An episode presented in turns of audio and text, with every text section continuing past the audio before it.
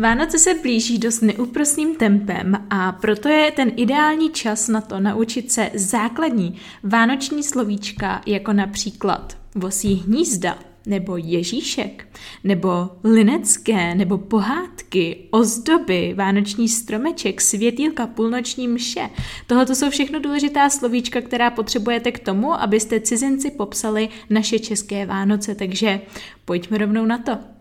Moje jméno je Eliška Nekolná, jsem lektorka angličtiny a pomáhám ostatním studentům dosáhnout jejich vysněné úrovně angličtiny tak, aby je to bavilo a aby to bylo ale hlavně efektivní. Zároveň jsem autorkou i několika e-booků a jeden z nich, pět tajemství efektivních studentů angličtiny, si můžeš zdarma stáhnout skrz odkaz v popisku tohoto videa nebo podcastu.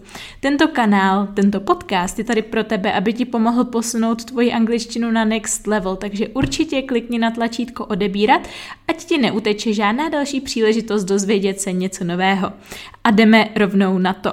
Já jsem našla na internetu jeden naprosto úžasný článek, který původně vznikl jako pomoc pro cizince, aby se vyznali, nebo pro cizince, pro lidi, co se chtějí naučit česky, aby pochopili české Vánoce právě i s těmi i s těmi našimi specifickými slovíčky, ale my to otočíme a já pomocí toho článku pro Čechy vás naučím pár uh, slovíček, které jsou naprosto zásadní, pokud chcete o Vánocích mluvit. Co se vám vybaví, když řeknu Vánoce? Mně se vybaví vánoční stromeček. Jak byste řekli vánoční stromeček anglicky? Christmas tree, to je ještě relativně jednoduchý, ale jak byste řekli borovice?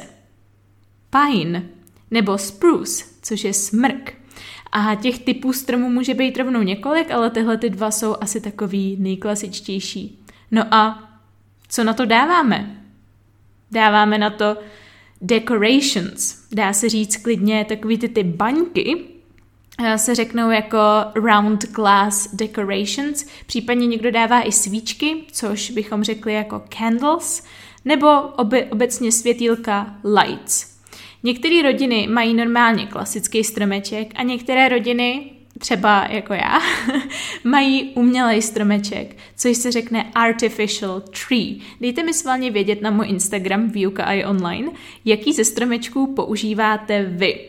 Teď se pojďme podívat konkrétně uh, na ty vánoční dny, tak jak je máme v České republice. Takže my slavíme především 24. Uh, jak se to řekne, prosince, což je u nás štědrý den, nicméně v Anglii, nebo řekněme v angličtině, se tomu říká Christmas Eve, jakože Christmas Evening a oni uh, většinou na Christmas Eve ne- nepředávají si dárky, ale hlavní je pro ně Christmas Day, což je 25. Ale co my děláme na 24. My koukáme hlavně na pohádky, že? Jak se řeknou pohádky? Když to jsou takový ty hraný, tak jim můžeme, nebo obecně pohádky, tak můžeme říct fairy tales. Když to jsou kreslené pohádky, tak jim můžeme říct cartoons, což jsou uh, jako animáky. Asi taková typická, zrovna ne česká, ale ruská pohádka, kterou vydáme každý rok, je například Jack Frost. Asi jste odhadli, že to je mrazík. A nebo tři oříšky pro popelku, což bychom mohli volně přeložit jako uh, three wishes, nebo three nuts, nebo three gifts, buď tři přání, nebo tři oříšky, nebo tři dárky for Cinderella, což je popelka v překladu Cinderella. Co jíme na takovou naší klasickou vánoční večeři? Smaženýho kapraže, což je právě fried carp, když byste chtěli říct hřízek, tak oni úplně slovo pro hřízek nemají. Dá se to přeložit jako německý šnicl, nicméně asi ideálně, jak byste to vysvětlili, tak by bylo uh, buď jako Christmas filet, jakože plátek kuře, teda Christmas, chicken filet nebo pork filet, uh, buď kuřecí nebo uh, vepřový plátek masa, nebo fried chicken, fried chicken filet, smažený kuřecí plátek masa, to je asi ideální volný překlad tohoto, ale potom už je snadný potato salad, ten máme vždycky bramborový salát. A nesmíme zapomenout na dezertík, což jsou Christmas cookies, neboli cukroví. Asi nejtradičnější uh, jsou určitě u nás linecký, linecký kolečka, což se řekne jako Lindt Tarts, případně vanilla crescents, což jsou vanilkové rohlíčky, moje upřímně nejoblíbenější spolu s beehives, což jsou vosí hnízda, a nebo gingerbreads, taky typický, perníčky. Někdo ještě dělá bear paws, což jsou doslova v překladu medvědí pracky, akorát, že my tomu říkáme pracny a ty třeba já úplně moc nemusím.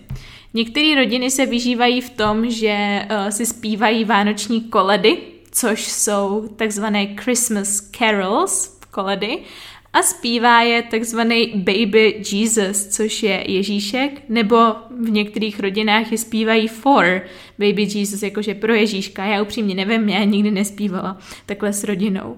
A co dělá u nás v České republice Baby Jesus? Nosí dárky, brings the gifts and he puts them underneath the Christmas tree where we find it. Find them, let's say. Uh, takže on je přináší a dává je pod vánoční stromeček, kde my si je potom uh, unwrap, rozbalíme. O půlnoci někteří věřící, some religious people, věřící lidé, go to the church, chodí do kostela, aby se zúčastnili takzvané midnight mass, což je půlnoční mše. Já jsem upřímně součástí nikdy nebyla, protože nejsem katolík.